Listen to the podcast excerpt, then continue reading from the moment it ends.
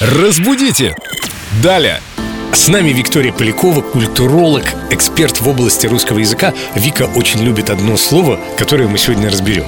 Вика вообще любит много слов. Вика, привет. У тебя Привет, друзья. богатый словарный запас, и наших слушателей заинтересовало слово, которое ты употребляешь действительно часто. Коннотация. Что оно означает? И чем отличается от слова контекст, например? Но по контексту э, Викиной речи мы понимаем, что такое коннотация. Но давайте уже специалист разберет это все досконально. Да, спасибо. Термин вообще коннотация происходит от двух корней. Кон вместе и нота обозначаю. Э, Суть в том, что коннотация, в отличие от контекста, это некоторый дополнительный смысл, который несет то или иное изречение или тема и так далее. Контекст – это в некотором роде обстоятельства. То есть вот контекст нам помогает понять, что происходит. Коннотация – это некий двойной смысл, более глубинный смысл, заложенный в эту же ситуацию.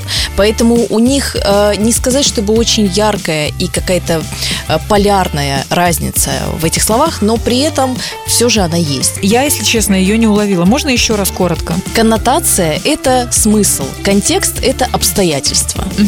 Если так совсем коротко, то, пожалуй, короче уже и не скажешь. И можно пример выражения коннотация, контекст. Коннотация нам, помимо прочего, дает еще понимание положительной или отрицательной идеи, вложенной в выражение. То есть, например, рабский труд на жаре. Мы понимаем, о чем идет речь, у нас есть контекст, но у нас нет коннотации, потому что здесь может идти речь просто о констатации факта, а может идти речь о том, что кому-то тяжело и горестно, и он делится своими впечатлениями об этом. А там может быть 24 градуса на Канарах. Мне бы такой рабский труд.